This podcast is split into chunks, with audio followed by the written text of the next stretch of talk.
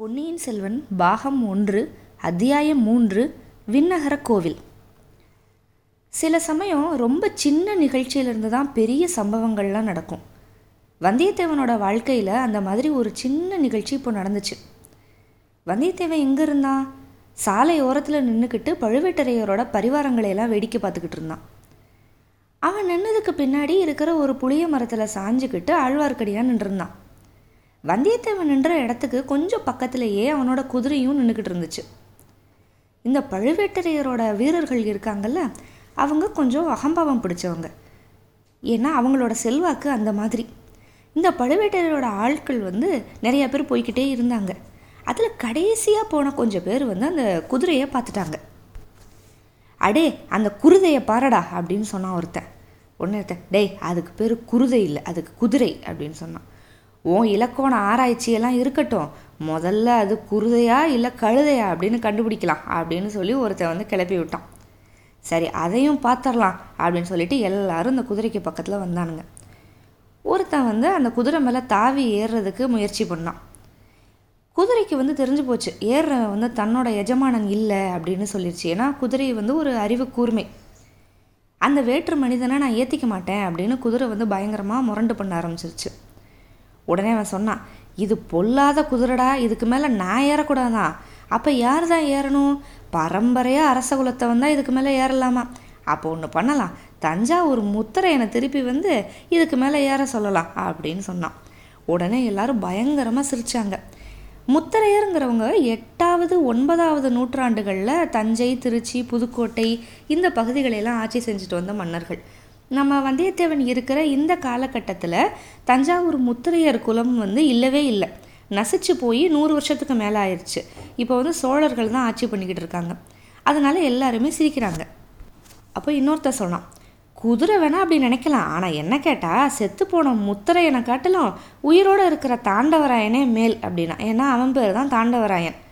உடனே தாண்டவராயா உன்னை வந்து ஏற்றிக்க மறுக்குதுல இந்த குதிரை இது உண்மையிலேயே குதிரையா அப்படின்னு பார்த்துரு யாரு கண்டா இது உண்மையான குதிரையாக கூட இருக்கலாம் அல்லது பெருமாளோட திருவிழாவுக்கு வந்த பொய்க்கால் குதிரையாக கூட இருக்கலாம் அப்படின்னு இன்னொருத்த வந்து கேலி பண்ணான். இரு இரு அதையும் பார்த்துக்கிறேன் அப்படின்னு சொல்லிட்டு இந்த தாண்டவராயன் வந்து என்னையா நீ ஏற்ற மாட்டுற அப்படின்னு சொல்லி அந்த குதிரையோட வாலை பயங்கரமாக முறுக்கி விட்டான். ரோஷமாக இருக்கிற அந்த குதிரை உடனே பின்னங்கால நாலு வாட்டி விசிறி அடிச்சுட்டு உதச்சி அப்படியே ஓட்டம் பிடிச்சிருச்சு. டே குருதை ஓடுதுடா நெஜ குருதை தாண்டா அப்படின்னு சொல்லிட்டு கத்திக்கிட்டு உய் உய் அப்படின்னு கோஷம் போட்டு அந்த ஓடுற குதிரையை நல்லா விரட்டி விட்டாங்க இந்த வீரர்கள்லாம். குதிரை அப்படியே திருவிழா கூட்டத்துக்குள்ளே புகுந்து ஓடிச்சு. ஜனங்க ஐயோ அது அது காலில் மிதிப்படாமல் இருக்கணும் அப்படின்னு சொல்லிட்டு பரபரப்போட அங்கேயும் இங்கேயும் நகர்ந்து நின்றுக்கிட்டாங்க சில பேர் உதப்பட்டு கீழே விழுந்தாங்க. குதிரை கொஞ்சம் கூட நெறி இல்லாமல் அப்படி வெறி கொண்டு ஓடிச்சு. இது எல்லாம் ஒரு கன நேரத்தில் வந்தியத்தேவன் கண்ணு முன்னாடியே இதெல்லாம் நடந்துருச்சு. வந்தியத்தேவனோட முகத்தை வச்சே ஆழ்வார்க்கடியான் கண்டுபிடிச்சிட்டான். இது வந்து வந்தியத்தேவனோட குதிரை அப்படின்னு சொல்லிட்டு தான் தம்பி பாத்தியா? அந்த பழுவூர் தடியர்கள் என்ன வேலை பண்ணிட்டாங்க? என்கிட்ட நீ என்னமோ பெரிய வீரமெல்லாம் காட்ட வந்த அந்த வீரத்தை அவங்கக்கிட்ட காட்ட வேண்டியது தானே அப்படின்னு குத்தி காமிச்சான். வந்தியத்தேவனுக்கு அப்படியே ஆத்திரம் பொத்துக்கிட்டு வந்துச்சு. ஆனாலும் பல்ல கடிச்சுக்கிட்டு அப்படியே பொறுமையாக இருந்தான். சண்டை போடக்கூடாதுல்ல? பழுவேறு வீரர்கள் வந்து ஒரு பெரிய கூட்டமாக இருந்தாங்க. இத்தனை பேர் கூட ஒரே நேரத்தில் சண்டைக்கு போவதில் எந்த அர்த்தமும் இல்லை. அதோட அவங்க இது யாரோட குதிரை? இவனோட சண்டை போடணும் அப்படின்லாம் காத்திருக்கவே இல்லை. குதிரை ஓடியதை பார்த்து அப்படியே எல்லாரும் சிரிச்சுட்டு அவங்கள மேலே நடந்துக்கிட்டே இருந்தாங்க. அவங்க எல்லாரும் போனதும் குதிரை எந்த பக்கம் போச்சோ அந்த பக்கம் வந்தியத்தேவன் போனான். குதிரை கொஞ்சம் தூரம் ஓடிட்டு அதுவே நின்றுடும் அப்படின்னு சொல்லிட்டு அவனுக்கு தெரியும். அதனால் அதை பற்றியெல்லாம் பெருசாக கவலைப்படலை. ஆனால் அந்த பழுவே பழுவேட்டரையரோட அகம்பாவம் பிடிச்ச ஆளுங்க இருக்காங்கல்ல இவங்களுக்கு என்னைக்காவது ஒரு நாள் ஒரு நல்ல புத்தி கற்பிக்கணும் அப்படின்னு சொல்லிட்டு அவன் மனசில் அழுத்தமாக விழுந்துருச்சு. புளியந்தோப்பை தாண்டி கூட்டமே இல்லாத ஒரு இடத்துல குதிரை சோகமாக நின்றுக்கிட்டு இருந்துச்சு. வந்தியத்தேவன் பக்கத்தில் போனதும் குதிரை ஒரு கணைப்பு கணத்துச்சு என்னை ஏன் விட்டுட்டு போய் இப்படி மாட்டிட்ட? அப்படின்னு சொல்லிட்டு ஒரு வாயில்லா பிராணி குறை கூறுறது மாதிரி வந்தியத்தேவனுக்கு தெரிஞ்சது. வந்தியத்தேவன் உடனே அதோட முதுகை தட்டி கொடுத்து சாந்தப்படுத்துகிறான் அப்படியே அந்த குதிரையை வந்து மறுபடியும் ஊருக்குள்ளே வந்து கூட்டிகிட்டு வரான். திருவிழா கூட்டத்தில் இந்த குதிரை ஒரு பெரிய கலவரம் பண்ணிடுச்சுல அதனால் எல்லாரும் இவனையும் அந்த குதிரையும் மாற்றி மாற்றி பார்க்குறாங்க தம்பி இந்த முரட்டு குதிரையை நீ எதுக்கு கூடத்துக்குள்ளே கொண்டு வந்த? எத்தனை பேர் அதை உதச்சிட்டு பார்த்தியா? அப்படின்னு சொல்லிட்டு சில பேர் கேட்டாங்க. சில பேர் என்ன சொன்னாங்க பாவம் இந்த பிள்ளை என்ன செய்வான் இல்லை இந்த குதிரைக்கு என்ன தெரியும்? இந்த பழுவேட்டரையரோட முரட்ட ஆளுங்க தான் இந்த குதிரையை வந்து இப்படி பண்ணிட்டாங்க. இவன் பாவம் அப்படின்னு கொஞ்சம் பேர் வந்து சமாதானம் சொன்னாங்க. ஆழ்வார்க்கடியாக இன்னும் அதே இடத்துல காத்துக்கிட்டு இருந்தான். வந்தியத்தேவனுக்கு என்னடா இதேதாடா சனிய? இவன் நம்மளை விட்டு போக மாட்டான் போல இருக்கே அப்படின்னு நினச்சிட்டு அப்படியே முகத்தை வந்து அப்படியே சுழிச்சுக்கிட்டான். தம்பி நீ எந்த பக்கம் போக போகிற அப்படின்னு கேட்டான் ஆழ்வார்க்கடியான். வந்தியத்தேவன் யோசித்துட்டு நானா? கொஞ்சம் மேற்கு பக்கம் போயிட்டு அப்புறம் தெற்கு பக்கம் திரும்பி கொஞ்சம் அப்படியே கிழக்கு பக்கம் வளைச்சிக்கிட்டு போய் அப்படியே தென்மேற்கு பக்கம் போவேன் அப்படின்னு ஒரு பெரிய கதை சொன்னான். இங்கே பாரு அந்த கதையெல்லாம் நான் கேட்கல இன்றைக்கி ராத்திரி நீ எங்கே தங்குவ? அப்படின்னு கேட்டான் ஆழ்வார்க்கடியான். நீ எதுக்கு அதை கேட்குற அப்படின்னு சொல்லவும். இல்லை இல்லை ஒருவேளை நீ கடம்பூர் சம்புவரையரோட அரண்மனையில் தங்குறது அப்படின்னு யோசிச்சிருந்த அப்படின்னு சொன்னால் எனக்கு அங்கே ஒரு வேலை இருக்குது அதுதான் கேட்டேன் அப்படின்னு சொன்னான். வந்தியத்தேவனுக்கு சந்தேகம். என்னடா இவனுக்கு வந்து சரியாக நம்ம எங்கே தங்க போகிறோம் அப்படின்லாம் தெரிஞ்சிருக்கு? அப்படின்னு சொல்லிட்டு உனக்கு என்ன மந்திர தந்திரம் எதுவும் தெரியுமா நம்பி? நான் கடம்பூர் அரண்மனைக்கு தான் போகிறேன் அப்படிங்கிறது உனக்கு எப்படி தெரியும்? அப்படின்னு கேட்டான். இதில் ஒன்றும் அதிசயமெல்லாம் கிடையாது. எனக்கு மந்திரமும் தெரியாது தந்திரமும் தெரியாது. இன்றைக்கி நிறைய ஊரில் இருந்து நிறைய விருந்தாளிகள் வந்து கடம்பூர் அரண்மனைக்கு வர்றாங்க. இப்போ போனாரே பழுவேட்டரையரோ அவரோட பரிவாரமும் அவங்களும் அங்கே தான் போகிறாங்க அதனால தான் கேட்டேன். யானை குதிரை பல்லக்கு பரிவட்டோ இது எல்லாமே வந்து கடம்பூர் அரண்மனையோடது. பழுவேட்டரையர் வந்து வந்தார்ல தஞ்சையிலேருந்து அவரை வந்து வரவேற்று இவங்க தான் அழைச்சிட்டு போகிறாங்க பழுவேட்டரையர் எங்கே போனாலும் அங்கே இருக்கிறவங்க அவருக்கு இவ்வளவு மரியாதை செஞ்சு தான் ஆகணும் அப்படின்னு சொல்லி ஆழ்வார்க்கடியான்னு சொன்னான். வந்தியத்தேவன் அப்படியே அமைதியாக யோசிக்க ஆரம்பிச்சிட்டான். பழுவேட்டரையர் தங்குற இடத்துல நம்மளும் போய் தங்குறது அப்படிங்கிறது அவ்வளவு எளிதில் கிடைக்கிற வாய்ப்பு கிடையாது. அப்படியே அந்த மாபெரும் வீரரோட நம்ம கொஞ்சம் பழக்க வச்சுக்கலாம். ஆனால் அவனுக்கு இன்னும் வந்து அந்த அவங்க பரிவாரங்களோட அகம்பாவம் அந்த முரட்டுத்தனம் இதை நினச்சி கொஞ்சம் ஒரு கசப்பாக இருந்துச்சு. இப்படி அவன் யோசிச்சுட்டு இருக்கிறப்பவே ஆழ்வார்க்கடியான் தம்பி எனக்கு நீ ஒரு உதவி செய்வையா? அப்படின்னு ரொம்ப இறக்கமாக கேட்டான். இங்கே பாரு நானே இந்த பக்கத்துக்கு ரொம்ப புதியவன். நான் என்ன உதவி உனக்கு செய்ய முடியும்? அப்படின்னு கேட்பேன் இல்லை இல்லை உன்னால் முடிகிற காரியத்தை தான் நான் கேட்பேன். இன்றைக்கி நீ கடம்பூர் போகிறையில அப்படியே என்னை கூட கூட்டிகிட்டு போயேன் அப்படின்னு சொல்லி வந் ஆழ்வார்க்கடியான்னு கேட்குறான். எதுக்கு? அங்கே யாராவது சைவர் வராரா? சிவன் பெரிய தெய்வமா? இல்லை திருமால் பெரிய தெய்வமா? அப்படின்னு அங்கேயுமே நீங்கள் சண்டை போட போகிறீங்களா அப்படின்னு கேட்குறான். சேச்சா இல்லை இல்லை. சண்டை பிடிக்கிறது மட்டும்தான் என் வேலை அப்படின்னு நினச்சிக்கிறாத. இன்னைக்கு கடம்பூர் மாளிகையில் பெரிய விருந்து நடக்கும். விருந்துக்கு அப்புறம் களியாட்டம் சாமியாட்டம் குறவை கூத்து இப்படி நிறைய கலை நிகழ்ச்சிகள்லாம் நடக்கும். எனக்கு குறவை கூத்து பார்க்கணும்னு ரொம்ப நாளாக ஆசை. ஆனால் என்னால் உள்ளே போக முடியாது. நீ போகிறல்ல அப்படியே என்னை கூட்டிகிட்டு போயேன் அப்படின்னு சொல்லி கெஞ்சி கேட்குறான் சரி அப்படியே இருந்துட்டு போகுது. நான் எப்படி உன்னை கூட்டிகிட்டு போக முடியும்?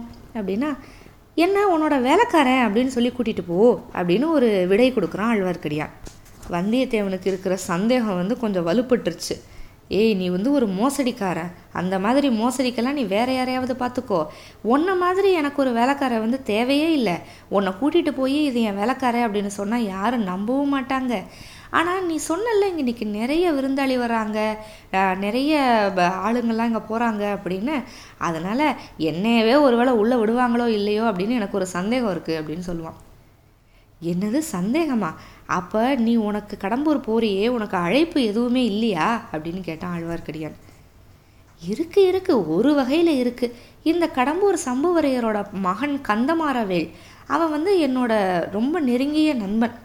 என்னைக்காவது நீ இந்த பக்கம் வந்த அப்படின்னு சொன்னால் எங்கள் அரண்மனைக்கு நீ வந்துட்டு தான் போகணும் அப்படின்னு பல தடவை சொல்லியிருக்கான். அதை வச்சு தான் நானே இன்னைக்கு போகிறேன் அப்படிங்க ஆழ்வார்க்கடியான் நம்பி சிரித்தான் இவ்வளவு தானா அப்படின்னா ஓம்பாடே இன்னைக்கு திண்டாட்டம் தான் இதில் எங்கே நீ என்ன கூட்டிகிட்டு போவ? அப்படின்னு சொல்லிக்கிட்டான்.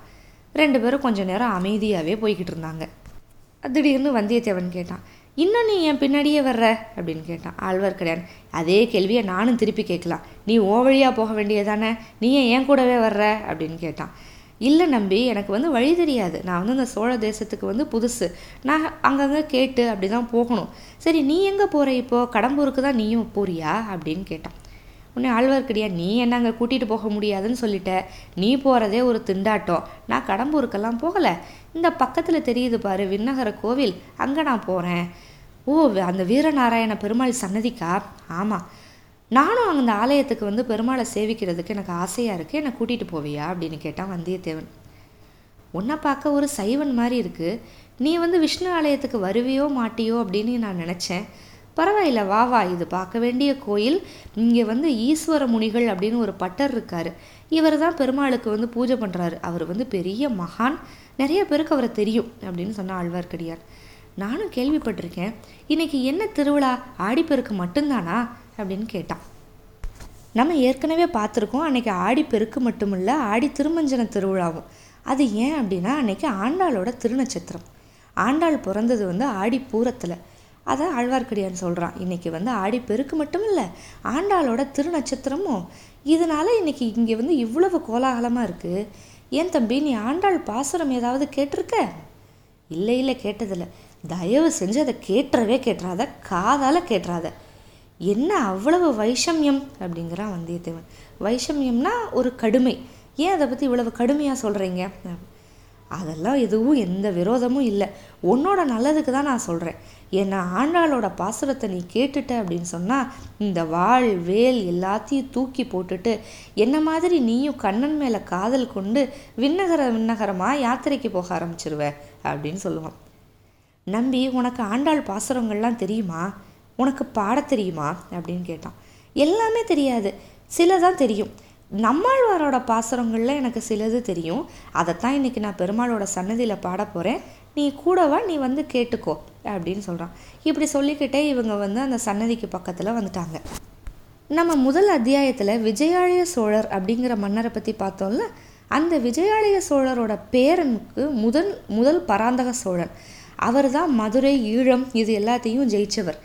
இவருக்கு வந்து ஒரு பட்டப்பேர் இருக்குது மதுரையும் ஈழமும் கொண்ட கோப்பரகேசரி அப்படின்னு சொல்லிட்டு அவருக்கு ஒரு பட்டம். சோழ பேரரசுக்கு ஒரு மிகப்பெரிய அஸ்திவாரம் அமைச்சவர் வந்து இந்த பராந்தகர் தான். இவர் தான் சிதம்பரத்துக்கு பொன் கூரையை போட்டவர். இவர் வந்து ஒரு சரித்திர புகழ்பெற்றவர் சோழ சிகாமணி சூர சிகாமணி இந்த மாதிரி அவருக்கு வந்து பல பேர்கள் இருக்குது அந்த பல பேர்களில் ஒரு பேர் வந்து வீரநாராயணன் அப்படிங்கிறது. இந்த பராந்தகனோட காலத்தில் வடக்கே இரட்டை மண்டலம் ராஷ்டிரகூடம் அதாவது இப்போ இருக்கிற மகாராஷ்டிரா ஏரியா. அங்கே இருக்கிற மன்னர்கள் வந்து ரொம்ப வலிமை வாய்ந்தவங்க. அவங்க எப்போ வேணாலும் இந்த சோழ தேசத்து மேலே படையெடுத்து வரக்கூடும் அப்படின்னு இந்த ப பராந்தகன் வந்து எதிர்பார்த்தாரு. அதனால் இந்த பராந்தகனோட மூத்த புதல்வர் இளவரசர் ராஜாதித்யன் அவர் தான் இந்த வீரநாராயண ஏரியை கட்டினாருன்னு நம்ம பார்த்துருக்கோம். இந்த ராஜாதித்யனை என்ன பண்ணாருன்னா ஒரு பெரிய சைன்யத்தோட இந்த திருமுனைப்பாடி நாட்டில் வந்து நிற்க வச்சிட்டாரு. நம்ம சொன்னதுபடி திருமுனைப்பாடு அப்படிங்கிறது இப்போ இருக்கிற திருவண்ணாமலை விழுப்புரம் கடலூர் அப்படிங்கிற பகுதிகள். கரெக்டாக நம்ம சொல்லணும் அப்படின்னு சொன்னால் நடுநாடு அப்படின்னு சொல்லி சொல்லுவாங்க. ஏன் நடுநாடு அப்படிங்கிற பேர் பேர் அப்படின்னா சோழ நாட்டுக்கும் தொண்டை நாட்டுக்கும் நடுவில் மூவேந்தரும் படைகளை நிப்பாட்டி வைக்கணும்னா இங்கே தான் வந்து நிப்பாட்டி வைப்பாங்க. ஒரு நடுநிலையாக இருந்த நாடு. அதனால தான் இது வந்து நடுநாடு. தென்பெண்ணை வடவெள்ளாறு இந்த ரெண்டு நதிக்கும் நடுவில் இருக்கிற பகுதி தான் நடுநாடு. இந்த நடுநாடோட கிழக்கு பக்கம் இருக்கிற பிரதேசத்தை திருமுனைப்பாடி நாடு அப்படின்னு நம்ம சொல்லுவோம். இந்த ராஷ்டிரக்கூட மன்னர்கள் வருவாங்க அப்படின்னு சொல்லிட்டு லட்சோப லட்சம் வீரர்கள் வந்து இந்த திருமுனைப்பாடி நாட்டில் வந்து சும்மா நின்றுருந்தாங்க. வேலையே இல்லாமல் அதனால் அந்த இளவரசர் ராஜாதித்யர் வந்து ஒரு யோசனை செஞ்சார். நம்ம சும்மா தானே இருக்கோம். குடிமக்களுக்கு பயன்படுற மாதிரி நம்ம எதா ஏதாவது ஒரு வேலை செய்யணும் அப்படின்னு சொல்லிட்டு அப்போ தான் இந்த கொள்ளிடம் அல்லது வடகாவேரி இந்த நதியிலிருந்து அளவில்லாத வெள்ளம் வந்து கடலில் போய் கலக்குது அதோட ஒரு பகுதியை நம்ம பயன்படுத்தலாம் அப்படின்னு சொல்லி அந்த வீரர்களை வச்சு இந்த இடத்துல ஒரு பெரிய ஏரி ஒன்று கட்டினார். அவங்க அப்பாவோட பேர் வந்து வீரநாராயணன் அப்படிங்கிறதுனால இந்த ஏரிக்கு பேர் வீரநாராயண ஏரி அப்படின்னு வச்சிட்டாரு. நாராயணர் எப்போவுமே நீரில் பள்ளி கொண்டு இருப்பார்ல அதனால் அந்த காலத்தில் எங்கெல்லாம் அவங்க ஏரி அமைச்சாங்களோ அங்கே ஒரு விஷ்ணு கோயிலும் எடுக்கிறது வந்து ஒரு வழக்கம். அதனால் இந்த ஏரி கட்டினதுமே பக்கத்தில் ஒரு வீரநாராயணபுரம் அப்படின்னு சொல்லிட்டு ஒரு ஊரை ஏற்படுத்தி அங்கே வந்து ஒரு விண்ணகர கோவிலும் வந்து அவர் கட்டிட்டார். இந்த பெருமாள் கோயிலுக்கு தான் இப்போ வந்தியத்தேவனும் ஆழ்வார்க்கடியானும் போயிருக்காங்க. சன்னதிக்குள்ளே வந்து நின்னதுமே ஆழ்வார்க்கடியான் பாட ஆரம்பிச்சிட்டான். ஆண்டாளோட பாசுரங்கள் கொஞ்சம் தான் பாடினான். அதுக்கப்புறம் நம்மாழ்வாரோட பாசுரங்கள் கொஞ்சம் பாடினான். பொலிக பொலிக பொலிக அப்படின்னு ஆரம்பிக்கிற பாசுரத்தை அவன் பாடிக்கிட்டே வர்றப்போ அவனோட கண்ணிலிருந்து கண்ணீர் பெருகி தார தாரையாக ஊத்துச்சு. வந்தியத்தேவன் வந்து அந்த பாட்டெல்லாம் கேட்டுக்கிட்டே இருந்தான். வந்தியத்தேவனுக்கு பெருசாக கண்ணீர் வரல. ஆனாலும் உள்ளம் வந்து அப்படியே இழகுச்சு. ஆழ்வார்க்கடியானை பற்றி அவன் வந்து முன்னாடி வேறு மாதிரி நினச்சிருந்தான் இவன் வந்து ஒரு மோசடிக்காரன் அப்படிங்கிற மாதிரி. அந்த கருத்தெல்லாம் இப்போ மாறி சே இவன் வந்து ஒரு பரம பக்தன் அப்படின்னு நினச்சிக்கிட்டான். ஆழ்வார்க்கடியான் மாதிரியே அந்த கோயிலில் நிறைய பேர் இந்த பாட்டை கேட்டாங்க. அந்த அர்ச்சகர் ஈஸ்வரப்பட்டர் வந்து அப்படியே கண்ணில் நீர் மல்க நின்று கேட்டார். அவருக்கு பக்கத்தில் நின்றுக்கிட்டு அந்த ஈஸ்வரப்பட்டரோட மகன் அவன் ரொம்ப சின்ன பையன் பால்மணம் பாரா மாறா பாலகன் அவனும் கேட்டுக்கிட்டு இருந்தான். ஆழ்வார்க்கடியான் பத்து பாசுரங்கள் பாடிட்டு கடைசியாக முடிக்கிறான். கலிவயல் தென்னை குருகூர் காரி மாறன் சடகோபன் ஒலி புகழ் ஆயிரத்து இப்பத்தும் உள்ளத்தை மாசருக்குமே அப்படின்னு முடிக்கிறான். முடிச்சதுமே பட்டரோட பையன் அவங்க அப்பா கிட்ட ஏதோ சொல்கிறான் உடனே பட்டர் பக்கத்தில் வந்து ஐயா குருகூர் சடகோபர் அப்படிங்கிற நம்மாழ்வார் மொத்தம் ஆயிரம் பாட்டு பாடியிருக்காருன்னு சொல்கிறாங்க அது எல்லாமே உனக்கு தெரியுமா? அப்படின்னு கேட்குறாரு உடனே ஆழ்வார்க்கடியான் அவ்வளவு பாக்கியம் எனக்கு இல்லை எனக்கு சில பத்துகள் தான் தெரியும் அப்படின்னு சொல்கிறான் உங்களுக்கு எவ்வளவு தெரியுமோ அதை என் பையனுக்கு சொல்லிக் கொடுப்பீங்களா அப்படின்னு சொல்லிட்டு கொஞ்சம் கெஞ்சி கேட்குறாரு ஈஸ்வர முனிகள். இந்த காலகட்டத்துக்கு அப்புறம் இந்த ஊர் வந்து நிறைய பெருமையெல்லாம் அடைய போகுது. இந்த சின்ன பையன் இருக்கானே நம்மாழ்வார் பாசுரத்தை கேட்ட பையன் அவன்தான் பெரியவனாகி நாதமுனிகளாக போகிறான். நாதமுனிகள் தான் வைஷ்ணவ ஆச்சாரிய பரம்பரையில் முதலாவது ஆச்சாரியார். ஆழ்வார் திருநகர் அதாவது குருகூர் அப்படிங்கிற ஊருக்கு போயிட்டு நம்மாழ்வாரோட ஆயிரம் பாசுரத்தையும் தேடி சேகரித்து வரப்போகிறது இந்த நாதமுனிகள் தான். இந்த நாதமுனிகளோட சீடர்கள் இசையோடு அந்த பாட்டை நாடெங்கும் பரப்ப போகிறாங்க இந்த நாதமுனிகளுக்கு பேரரா வரப்போகிறது தான் ஆள வந்தார் அவர் வந்து நிறைய அற்புதங்கள் பண்ண போகிறாரு இந்த நாதமுனிகள் ஆள வந்தார் இவங்க ரெண்டு பேரும் பிறந்த இந்த ஊரை பார்க்குறதுக்கு ஒரு நாள் ஸ்ரீ ராமானுஜனே வரப்போகிறாரு அப்போது அவர் இந்த வீரநாராயண ஏரியையும் அதோட எழுபத்தி நாலு கணவாயையும் பார்த்து அதிசயிக்க போகிறாரு எப்படி ஏரி தண்ணி எழுபத்தி நாலு கணவாய் வழியாக வெளியில் போய் இந்த சோழ தேசத்தை வாழ வைக்குதோ அதே போல் நாராயணனோட கருணை வெள்ளம் எல்லா மக்களுக்கும் போகணும் அப்படின்னு சொல்லி எழுபத்தி நான்கு ஆச்சாரிய பீடங்களை ஏற்படுத்தணும் அப்படின்னு அவர் இங்கே தான் நினைக்கிறாரு. அதுபடியே எழுபத்தி நான்கு சிம்மாசனபாதிகள் அப்படிங்கிற பட்டத்தோட வைஷ்ணவ ஆச்சாரிய புருஷர்கள் நிறைய பேர் வரப்போகிறாங்க சரி சரி. இந்த நிகழ்ச்சி எல்லாமே வைஷ்ணவ குருபரை குரு பரம்பரை சரித்திரம் விவரமாக சொல்லட்டும். நம்ம இப்போ மறுபடியும் வந்தியத்தேவனை பார்க்கலாம். பெருமாளை கும்பிட்டுட்டு கோவிலுக்கு வெளியே வந்ததும் வந்தியத்தேவன் ஆழ்வார்க்கடியானை பார்த்து நம்பிகளே நீங்கள் இவ்வளவு பெரிய பரம பக்தரும் பண்டித சிகாமணி அப்படின்னு எனக்கு தெரியாமல் போயிடுச்சு நான் உங்ககிட்ட ஏதாவது தப்பாக பேசியிருந்தா என்னை மன்னிச்சிருங்க அப்படின்னு சொல்லி கேட்டான். மன்னிச்சிடுறேன் தம்பி ஆனால் இப்போ சொல்லு. எனக்கு நீ ஒரு உதவி செய்வியா? அப்படின்னு கேட்டான் ஆழ்வார்க்கடியான். நீங்கள் ஏற்கனவே கேட்ட உதவி தான் என்னால் செய்ய முடியாதுன்னு நான் சொல்லிட்டேன். நீங்களும் சரின்னு சொல்லிட்டீங்கல்ல இப்போ என்ன? அப்படின்னு கேட்குறான் வந்தியத்தேவன். இல்லை இல்லை அந்த உதவி இல்லை இது வேற ஒரு விஷயம். நான் உனக்கு ஒரு சின்ன சீட்டு கொடுக்குறேன். கடம்பூர் அரண்மனையில் நீ தங்குன அப்படின்னு சொன்னால் ஒரு தக்க சமயம் பார்த்து நீ ஒருத்தர்கிட்ட இந்த சீட்டை கொடுக்கணும் அப்படின்னு சொல்கிறான் யாருக்கிட்ட பழுவேட்டரையர் யானைக்கு பின்னாடி ஒரு பல்லக்கு போச்சே அந்த பல்லக்குக்குள்ளே ஒரு பெண்மணி இருந்தாலே அந்த பெண்மணிகிட்ட கொடுக்கணும் அப்படின்னு சொல்கிறான் ஆழ்வார்க்கடியான். உடனே வந்தியத்தேவனுக்கு மறுபடியும் கோபம் வந்துருச்சு. நம்பிகளை என்னை பார்த்தா உங்களுக்கு எப்படி தெரியுது? இந்த மாதிரி வேலைக்கெல்லாம் நான் தான் உங்ககிட்ட அகப்பட்டனா? உங்களை தவிர வேற யாராவது என்கிட்ட இப்படி பேசியிருந்தா நான் என்ன பண்ணியிருப்பேன்னு எனக்கே தெரியாது அப்படின்னு படபடப்படன்னு கத்துறான். தம்பி தம்பி படபடப்பு வேணாம் உனக்கு முடியலை அப்படின்னு சொன்னால் நீ மகாராசனாக போயிட்டு வா. ஆனால் நீ மட்டும் எனக்கு இன்றைக்கி இந்த உதவியை செஞ்சுருந்த அப்படின்னு சொன்னால் ஏதாவது ஒரு சமயத்தில் உனக்கும் ஏன் உதவி கிடைக்கும். பரவாயில்ல பரவாயில்ல போயிட்டு வா அப்படின்னு சொல்கிறான் வந்தியத்தேவனுக்கு கோபம் குறையல. ஒரு கண நேரம் கூட அந்த இடத்துல நிற்காம குதிரை மேலே தாவி ஏறி குதிரையை வேகமாக தட்டி விட்டுக்கிட்டு கடம்பூரை நோக்கி போகிறான்